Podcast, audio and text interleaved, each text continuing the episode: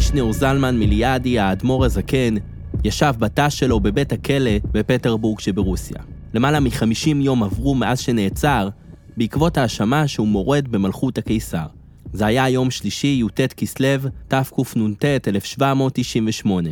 אל החדר שלו נכנסו פתאום סוהרים ואמרו לו שהאישומים התבטלו. התיק קרס, והוא חופשי ללכת. הרגע הזה קרה בדיוק כשרבי שניאור זלמן היה באמצע לקרוא פסוק בפרק נ"ה בתהילים.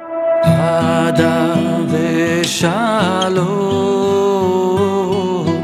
נפשי מקרב לי, כי לרבים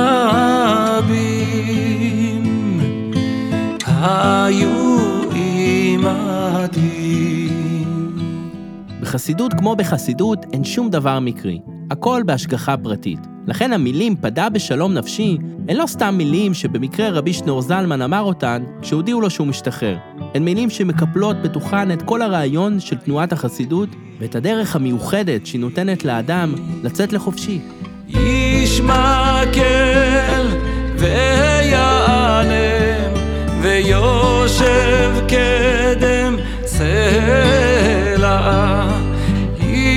ברוכים הבאים להללו, פודקאסט הניגונים של צמא. אני שמולי קפלן, ובכל פרק אנחנו לוקחים ניגון אחד ומספרים את הסיפור שמאחורי הניגון. והפעם אנחנו עם ניגון שקיבל השנה ביצוע חדש, פדה בשלום. הש לך, הש לך לשם יהבך, והוא והוא יכלכלך, לא ייתן לעולם מות לצדיק. פדה בשלום הוא ניגון שמתחיל שקט. בחלקים מסוימים שלו הוא ממש מתחנן. נגיד בקטע על הפסוק ישמע כל ויענם, ובסוף מגיעה הגאולה והשמחה, ואני אפתח בך. הניגון הזה הוא ההמנון של י"ט כסלו, חג הגאולה של בעל התניא, שמכונה ראש השנה לחסידות. וכדי להבין את פדה בשלום, צריך להבין קודם כל את י"ט כסלו, ולמה הוא נהפך לחג עד שאנחנו קוראים לו ראש השנה. איך סיפור על אדמו"ר שהשתחרר מהכלא הופך לחג כל כך גדול שאנחנו חוגגים אותו כל שנה יותר מ-200 שנה אחר כך. מה בסיפור האישי של אדמו"ר הזקן מצליח לגעת ולעורר אנשים היום, ואיך כל זה קשור לפדה בשלום נפשי. אדמו"ר הזקן לא ראה את המאסר שלו כעניין אישי. זה הרב מנחם ברוד, מחבר ספרים ומרצה לתורת חב"ד. אם חז"ל אומרים שאין אדם נוקף אצבעו למטה, אלא אם כן מכריזים עליו מלמעלה, על אחת כמה וכמה במהלך כזה, דבר שקשור ל, לרבי, למי שממשיך את דרכו של המגיד ממזריץ' ומפיץ את אור החסידות, המאסר היה ביטוי לקטרוג שהתעורר למעלה, והשחרור הוא ביטוי לניצחון שאירע למעלה, כלומר לאישור שניתן בשמיים להמשך הפצת אור החסידות, בלי מגבלות, בלי עכבות, להפיץ את האור הזה לכל אחד ואחד. וככה באמת אדמו"רי חב"ד ראו את הסיפור הזה, את המאסר כקטרוג על הפצת תורת החסידות, ואת השחרור, ביטול של הקטרוג הזה, ואישור מלמעלה לחידושים של החסידות. אבל תורת החסידות היא בשורה כל כך מתוקה, שהופכת את עבודת השם של היהודי, שמוסיפה חיות ועומק בכל דבר. למה שיהיה קטרוג על מי שמפיץ אותה? זה לא התחיל אצל אדמו"ר הזקן. כאשר אדמו"ר הזקן היה אצל המגיד ממזריץ' כאחד מתלמידיו, נוצר אז ויכוח בין דרכו של המגיד ממזריץ' לבין תלמידיו האחרים של הבעל שם טוב, והוויכוח היה לגבי מידת ההפצה של החסידות. המגיד ממזריץ', רבי דובבר, היה תלמידו של הבעל שם טוב ומנהיג החסידות לאחר פטירתו. יום ההסתלקות שלו חל גם בי"ט בכסלו, והשנה נציין 250 שנה לפטירתו. והוא לא רק שימר והמשיך את התנועה שייסד רבו, אלא הוא גם הוביל אותה לשלב חדש. הוא התחיל להנגיש את תורת החסידות עוד יותר, להפיץ לא רק את הרעיונות המרכזיים שלה, אלא גם לבאר וללמד אותה בצורה שתהיה יותר רחבה ומובנת. חלק מחבריו של המגיד, שלמדו גם הם אצל הבעל שם טוב, לא הסכימו עם הגישה הזאת. אחד מהם היה הצדיק רבי פנחס מקוריץ. יום אחד רבי פנחס מקוריץ יצא כדי להתפנות, ושם הוא ראה דף כתוב בכתב יד, מושלך על הארץ. הוא הרים את הדף וראה שבדף הזה כתובות תורותיו של המגיד ממזריץ', ורבי פנחס מקוריץ הקפיד על כך ואמר בליבו, הנה זה מה שקורה כאשר מגלים את סודות התורה, את פנימיות התורה, בצורה שאנשים אינם יודעים להיזהר, עד שדברים יקרים כאלה מושלכים בביזיון במקום כזה. ומי שהיה שם והבחין בסיטואציה היה אחד מצעירי התלמידים של המגיד, רבי שניאור זלמן, והוא השיב לרבי פנחס במשל. המשל שהוא סיפר היה על מלך שהיה לו בן יחיד והבן חלה, והרופאים לא הצליחו למצוא שום תרופה למחלתו. עד שבא רופא מיוחד ואמר שבאמצעים הרגילים אי אפשר לרפא את בן המלך, המצב שלו מדרדר והולך, אבל יש יהלום יקר מאוד ונדיר מאוד, שאם ישיגו את היהלום הזה ויטחנו אותו לאבקה ויכינו ממנו שיקוי, השיקוי הזה יכול להציל את בן המלך. חיפשו את האבן הנדירה הזאת בכל מקום, עד שהבינו שהיא נמצאת לא פחות ולא יותר אצל המלך בעצמו, על הכתר שלו. ולא סתם, זו האבן הכי מיוחדת בכתר. והמלך אמר מיד, תיקחו את, ה, את, את הכתר, תיקחו את היהלום, תטחנו אותו, תשפכו, אולי טיפה אחת תיכנס ותציל. זה המשל. הנמשל הוא תורת החסידות. החסידות היא אכן אבן יקרה, אבל אם צריך להציל את עם ישראל, משתמשים גם באבן היקרה הזו שנמצאת על כתר המלך. ולאחר מכן אמר המגיד ממזריץ' לאדמו"ר הזקן, שהמשל שלך הציל אותי מהקפידה של רבי פנחס מקוריץ, כנראה שהקפידה של רבי פנחס כאן למטה עוררה קפידה וקטרוג למעלה, ועל ידי שהאדמו"ר הזקן המשיל את המשל הזה, בזה הוא נתן מענה למקטרגים ונתן צידוק להמשך דרכו של המגיד ממזריץ'. אחרי הפטירה של רבי דובבר, התלמידים שלו עוזבים את מזריץ' וחוזרים חזרה אל הערים והכפרים מהן הם באו. כמה מתלמידי המגיד ממזריץ' הפכו להיות מנהיגים חסידיים, ביניהם רבי אהרון הגדול מקרלין, רבי מנחם מנדל מויטבסק, רבי אלימלך מליז'נסק, רבי לוי יצחק מברדיצ'ב. זה פרופסור עמנואל אטקס, היסטוריון בעל שם ביהדות מזרח אירופה, שכתב גם את הספר בעל התניא. הם אה, היו תקופה מסוימת בבית מדרשו של המגיד במזריץ', הם הושפעו ממנו, וכאשר הם חוזרים למקומות מגוריהם, למחוזות מגוריהם, הם מקימים חצרות על פי אותו דגם של החצר, של המגיד שהייתה החצר החסידית הראשונה.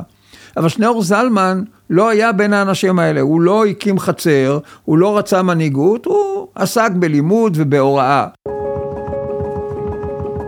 בשנת תקל"ז, 1777, רבי מנחם מנדל מויטפסק, מנהיג החסידים ברוסיה הלבנה, שזה אזורי ליטא ובלרוס של ימינו, מחליט לעלות לארץ ישראל, יחד עם עוד תלמידים של המגיד ממזריץ', מן קבוצה גדולה של חסידים. העלייה הזאת, אנחנו מכירים אותה היום כעלייה הגדולה של החסידים, שביססה את היישוב הישן בארץ ישראל.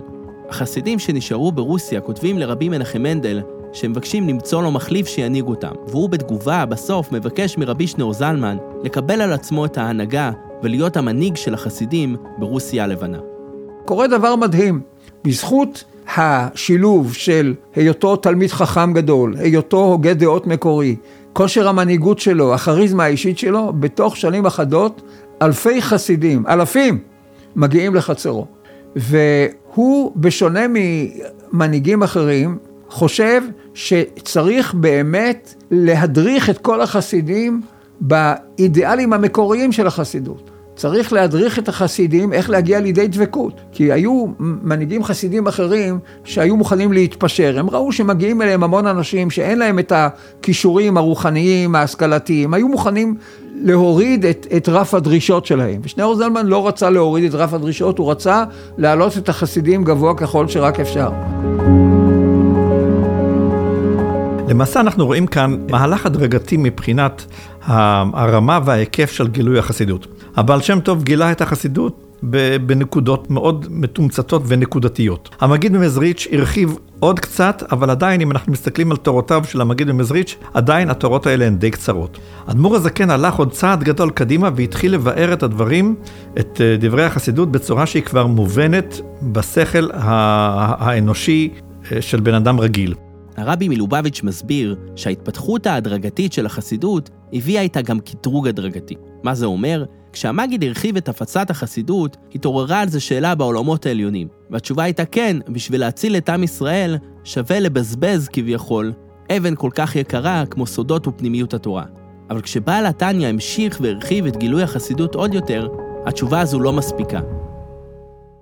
כי במשל של בן המלך נותנים לבן טיפה אחת, רק בגלל שיש מצב חירום, ממש כדי להציל את החיים שלו. אבל כשאדמו"ר הזקן מגלה את החסידות בצורה רחבה ומעמיקה, ושהוא מגלה את זה עם עוד ועוד ביאורים והסברים מפנימיות התורה ותורת הסוד, זה כבר לא טיפה, זה גילוי הרבה מעבר למה שנצרך רק כדי להציל. וצריך לזכור, כל השנים בעם ישראל, סודות ופנימיות התורה היו דבר שעוברים מרב לתלמיד רק לאנשים שהיו מוכשרים לזה, ועל זה התעוררה השאלה חדשה.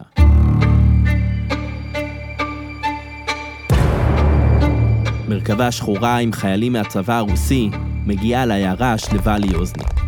הם מחזיקים צו החתום בידי הקיסר לעצור את רבי שניאור זלמן ולהביא אותו לחקירה בעיר הבירה פטרבורג. האשמה מרידה במלכות הקיסר. העונש על עבירה כזאת יכול להיות גלות, ויכול גם להגיע לעונש מוות. איך הגיעה אשמה כזאת חמורה על רבי שניאור זלמן?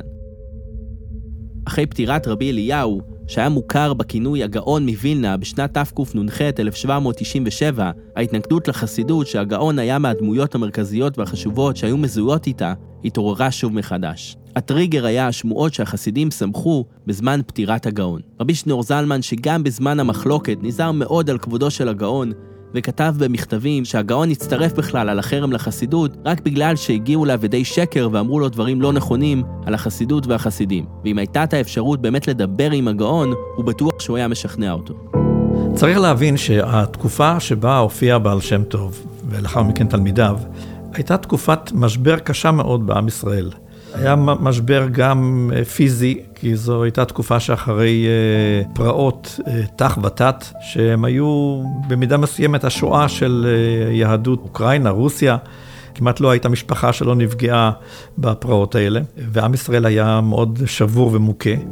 והדבר השני היה משבר רוחני גדול אחרי פרשה של, של שבתאי צבי, טלטלה את כל העולם היהודי. ובעקבות זאת היה חשד גדול מכל מיני אה, מגמות חדשות, האם אין כאן איזשהו המשך של שבתאות וכדומה. כך נוצרה ההתנגדות לחסידות. היו גם הרבה ידיים שבחשו בזה מכל מיני סיבות ואינטרסים, וניפחו דברים והגזימו דברים, הוציאו שם רע ושיקרו וכדומה. וכך יצא ש... כמה וכמה מגדולי ישראל קיבלו מידעים שכאילו החסידים הם סוטים מדרך התורה, עוברים על הלכות ועוד ועוד אה, דברים מהסוג הזה, ובעקבות זאת נוצרה התנגדות לחסידות. הוועד שהוקם כדי להילחם בחסידות, מחליט לעשות משהו שעד אז היה קו אדום בעולם היהודי. הדברים הגיעו לידי כך שהיו מי שחצו, מה שגם במלחמות נחשב קו אדום, וזה על שנה לשלטונות. במאי 1798 נשלח מכתב שחתום על ידי הירש בן דוד. מסתבר שלא היה יהודי כזה. זה שם עט, זה בא להסוות, לא ברור בדיוק מי כתב אותו, אבל ברור שזה בא מחוגי המתנגדים בווילנה, והמכתב נשלח לתובע הכללי של הקיסרות הרוסי, ושניאור זלמן לא פחות ולא יותר נאשם, הוא תומך במהפכה הצרפתית רחמנא ליצלן. ורוסיה הייתה באותה תקופה במחנה הפוליטי נגד צרפת המהפכנית. לא זו בלבד, הוא מלמד את החסידים לגנוב כסף מהוריהם ולהביא את זה אה, לרבי, ובכלל החסידים שם חיים חיי הוללות, דברים נוראים ואיומים. למה הלשנה הייתה דווקא על רבי שניאור זלמן? סיבה אחת, כי החסידים בווילנה קשורים איתו. הוא הרבי שלהם. דבר שני, הוא המנהיג החסידי הכי משמעותי, הכי, הכי פופולרי בכל אזורי ליטא ורוסיה הלבנה. ולכן מכוונים את האש אליו ומאשימים אותו בכל ההאשמות שאמרנו מקודם. התובע הכללי של הקיסרות מקבל את מכתב המלשינות ושולח מכתב לקיסר בעצמו. את הקיסר תופסת שורה אחת ממכתב ההלשנה, האשמה על עזרה למהפכה, והקיסר מחליט לקחת את ההאשמות ברצינות. בעקבות הפנייה אל התובע הכללי, הוא פונה אל המושלים של וילנה ולמושלים של רוסיה הלבנה, אומר להם תחקרו. הם מתחילים לחקור.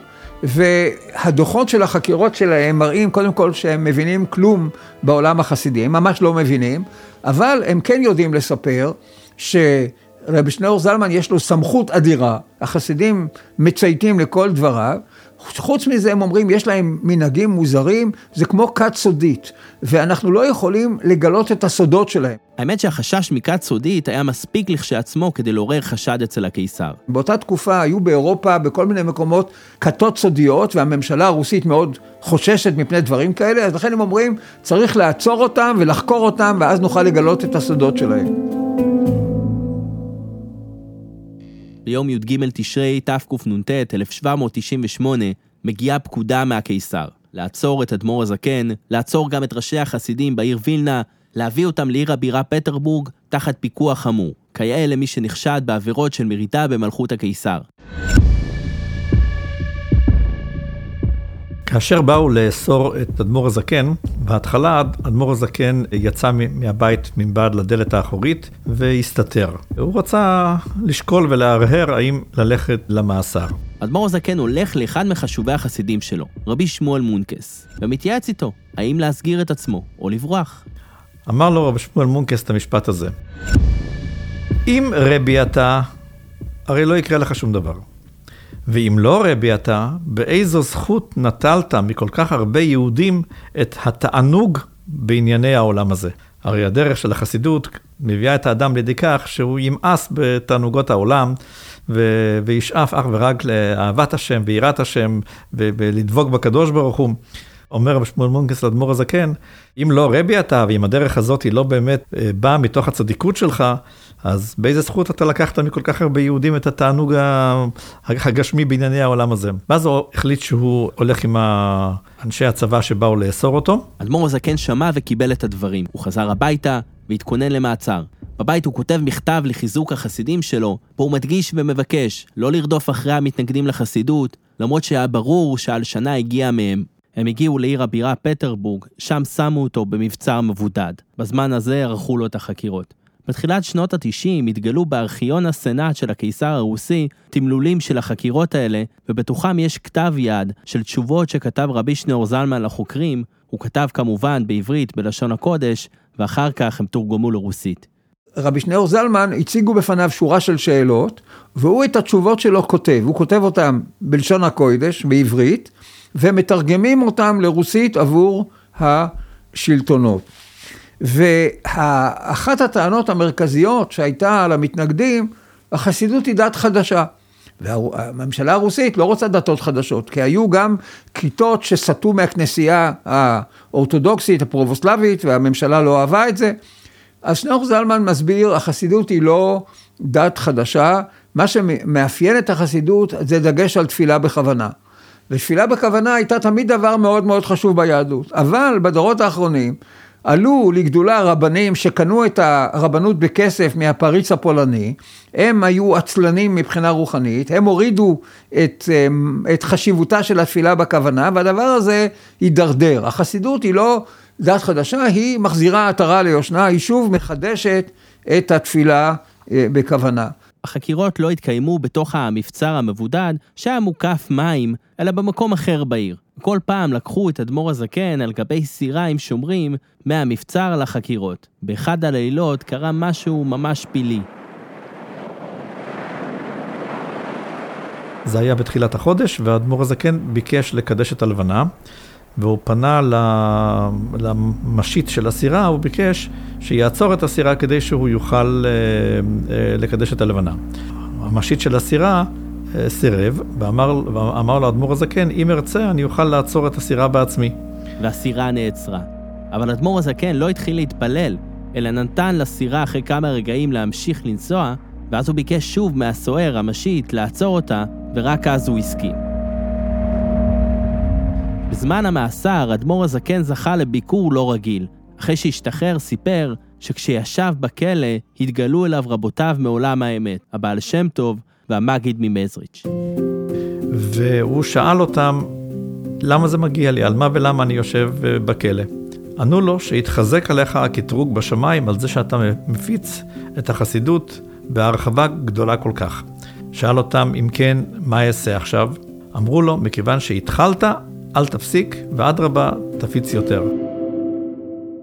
הוא משתחרר מן המעצר בנובמבר 1798. וכשהוא משתחרר הוא כותב שתי איגרות מאוד חשובות. אחת ללוי יצחק מברדיצ'ב, גם כי הוא אחד מהמנהיגים החסידים החשובים, גם כי הוא בקשר איתו, והשני לרבי ברוך ממג'יבוז'. ובשני המכתבים האלה הוא מדבר על הנס הגדול שנעשה לו, שהוא השתחרר, אבל הוא מדבר על דבר מאוד חשוב. זה לא רק אני השתחררתי, זה לא רק אני יצאתי זכאי, החסידות יצאה זכאית. כלומר, משום שההלשנה על שניאור זלמן הייתה בו בזמן גם הלשנה ראשונה על כל החסידות, ורצון לטעון, כי מה שהירש בן דוד כתב במכתב, צריך לגייס אותם או לשלוח אותם לסיביר.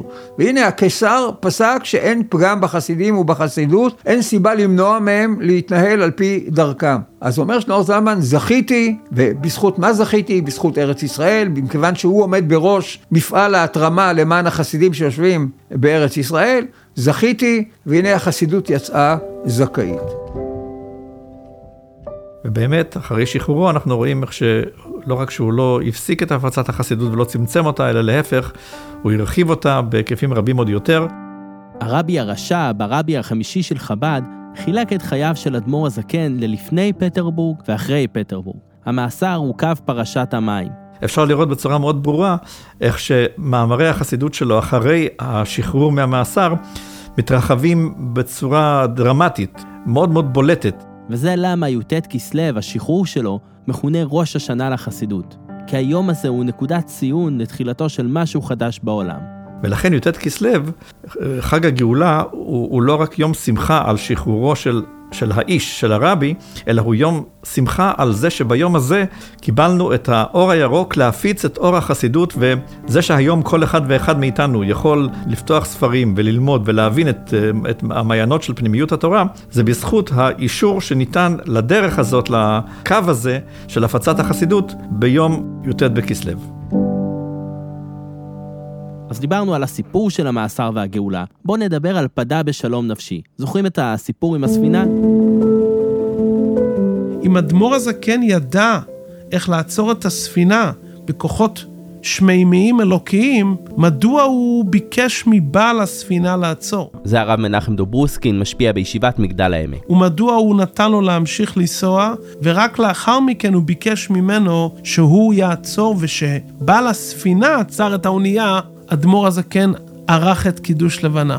בשביל זה צריך להבין את החידוש הגדול של אדמו"ר הזקן בחסידות חב"ד, בספר התניא ובעבודת השם בכלל, שמתבטא בשלושת המילים האלו, פדה בשלום נפשי.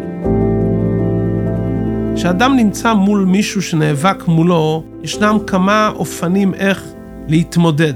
יש אדם שמרגיש שמישהו עומד מולו הוא כל הזמן מתגבר ומשתדל עוד יותר לחזק את המצב שלו, כי הוא מרגיש שהוא נמצא במצב של סכנה. ולכן הוא, או שהוא מתקיף את השני, או שהוא מתגבר בתוך עצמו, העיקר לא ליפול בכיוון שהשני מנסה למשוך ולהוריד אותו. יש אופן שני, שאדם מתנתק. הוא עולה לאיזה עליית גג, הוא פורש לחיים רוחניים, ולא רוצה להתמודד עם הסביבה, והאי יצירת קשר עם הסביבה גורמת לו בעצם לא ליפול ולא להשתנות. שני אופני ההתמודדות הם בעצם שני הצדדים של אותו מטבע. הפחד מהצד השני, שגורם לנו להתקיף ולהתחזק, או לברוח, זה מראה על חולשה. הדרך הפנימית שהחסידות מגלה זה להיות מואר, פנימי, לבבי, מושפע מהמקום הפנימי שמאיר בתוכך, לעמוד מול הסביבה ומול העולם, לא להתנתק, לא להתווכח, לא להתגונן, ובטח לא להיות מושפע, אלא אדרבה, לגרום לאלו שבסביבתך שירגישו את הטוב טעם.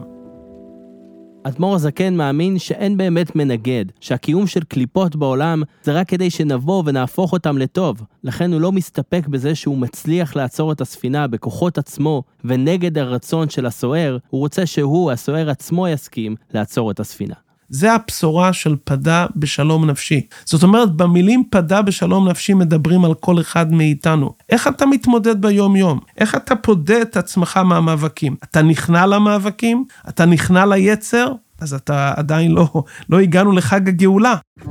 פדה בשלום נפשי אומר לנצח את הקרב בלי ירייה אחת, ויותר מזה, לסיים את הקרב בחיבוק גדול. בחסידות מבארים פדה בשלום נפשי מקרב לי קרב מלשון קירוב. כלומר, שאתה רוצה להיפדות עם מצב מסוים, עליך להתקרב למקום, לדבר עם מי שעומד מולך באופן של קירוב הדעת, בנעימות, ובאופן שהוא ירגיש שלטובתו כדאי לו להיות איתך בצד שלך. להפוך את האויב לאוהב זה לא רק טקטיקה בשדה הקרב, סוג של אה, ניצחון מושלם, אלא אצל אדמו"ר הזקן זה ממש היסוד של הכל. זו תשובה לשאלה למה הקדוש ברוך הוא ברא את העולם, ולמה יש רוע בעולם. הכל קשור לפדה בשלום. עיקר העניין של החידוש שבעל התניא מסביר לנו ברצונו של הקדוש ברוך הוא זה לעשות לא יתברך דירה בתחתונים. זה הרב שניאור קץ, ראש מוסדות נחלת ישראל במגדל העמק. אין בעיה לקדוש ברוך הוא לבטש את העולם בשתי שניות ושכולנו נכרע על ברכנו ונצעק שהשם הוא אלוקים. אבל זה הכרעה של המציאות שמכופפת אותה. הקדוש ברוך הוא רוצה שהמציאות תהיה מציאות, שהעולם יהיה עולם, ושהעולם, כמו שהוא בכלים שלו, הרגילים שלו, יכיר במציאות השם. את הדבר הזה בעל התניא בא ומסביר לנו בשער האיחוד והאמונה, ובכל דבר ודבר מעמיק לנו עוד ועוד איך האלוקות נמצאת בתוך המציאות הטבעית של כל דבר שקיים בעולם ובתוך החיים של האדם עצמו. וזה גם התשובה למה האדמו"ר הזקן לא רצה את הנס עם הסירה. זה שבעל התניא לא אמר איזה שם מפורש ופרח באוויר והפך להיות רואה ואינו נראה, דני דין כזה, זה בגלל שיש מגמה שבעל התניא רוצה להחדיר בנו. אין ענייננו לשבור את העולם. עזוב תעזוב עמו. זה להרים את העולם לאלוקות, למצוא את האלוקות שנמצאת בתוך העולם. ויקרא שם בשם השם כל עולם, לא שהקדוש ברוך הוא רק אל של העולם, שיש בורא, שליט ומשגיח, אלא שאין מציאות מבלעדיו. וזה דבר שאנחנו חייבים להעמיק וצריכים הרבה הרבה הרבה בריאות אלוקית בתוך החיים המעשיים שלנו למצוא את זה. כן, איך לראות בתוך המציאות עצמו שאנחנו לא שוברים את הכלים של העולם, אין ענייננו בסיגופים ולשבור את, ה... את עצמנו, אלא ענייננו למצוא בתוך החיים היומיומיים שאנחנו חיים אותם, למצוא איפה האלוקות נמצאת. ולכן האדמו"ר הזה כן התעקש להיות במאסר ולעבור את הקשיים, כדי שסוף כל סוף גם ג' קליפות הטמעות, שהם בעצמם יסכימו, גם גויים, שאין להם בחירה חופשית. כשמתעמקים בזה מבינים שזו המשמעות של גאולה, של העתיד שאנחנו הולכים אליו. בגאולה הרי ונהרו אליו כל הגויים. בגאולה בעלי חיים יעבדו את השם, בעלי חיים יכירו את גדלות השם. וגר זאב עם כבש מדוע? כי הם יכירו את דעת בורם. כלומר, כל העולם יהיה בהכרה וידיעה פנימית, כולם ירצו לעבוד את השם. ונהרו אליו כל הגויים, כוונת הדברים, הם יישאבו, הם יימשכו לדברים. החסידות שנותנת את הכלים להבין שבעצם הנפש הבעמית לא באה להילחם איתך. היא באה לאתגר אותך, אבל בעצם היא באה לרומם את האדם. התוצאה של י"ט כסלו בסופו של דבר היא צריכה להיות זמן שמשם זה ראש השנה, זה פתח, זה ראש לחיים אחרים, להסתכלות אחרת על המציאות ועל החיים שלנו. אם אנחנו באמת חיים את זה, אז זה באמת חג ושמח, זה הרבה אור וחיות להמשך הדרך, להמשך החיים שלנו. מה קורה מחר בבוקר? מה קורה מחר בבוקר בתפילה? מה קורה מחר בבוקר כשאוכלים? מה קורה מחר בבוקר כשישנים? מה קורה אני והחברים שלי? איך אני חי איתם? אז אני חושב שזה השמחה. וזה נוגע, נוגע באופן כללי לכל יהודי, זה לא משהו פרטי של חסידי חב"ד, או של מישהו שאוהב חסידות, או מחבב חסידות, או שיש לו דווקא שטריימל, או כובע עם, עם קיפול כזה או אחר, זה משהו שהוא שייך לציבור הרחב הכללי בכללותו, לכל כלל ישראל. השט לך, השט לך לשם יהבך, והוא והוא יכלכלך, לא ייתן לעולם מות לצדיק, מות לצדיק, ואתה... תודה שהאזנתם להללו, אני שמולי קפלן, ואנחנו חותמים את העונה הראשונה של הללו עם הפרק הזה. תודה למנדי בלוי שיזם ומנהל את הפרויקט הזה, ותודה לכם שהייתם איתנו. תודה על המילים שלכם שחיממו לנו את הלב. אנחנו נהיה בצמא, בואו לדבר איתנו בדוכן של הללו, אני אהיה שם, בואו להגיד שלום. אם אתם מצטרפים אלינו עכשיו, אתם מוזמנים לשמוע את הפרקים הקודמים בכל אפליקציות הפודקאסטים. תודה לרב משה שילת, לרב שניאור קץ, לרב מנחם דברוסקין, לרב מנחם ברוד ולפרופסור עמנואל אטקס. תודה לאפי שיינר על עיצוב הסאונד, תודה לבתיה קפלן ותודה למנדי גרוזמן. נחזור בעזרת השם בעונה הבאה של הללו, ועד אז, לשנה טובה בלימוד החסידות ובדרכי החסידות, תכתבו ותחתמו.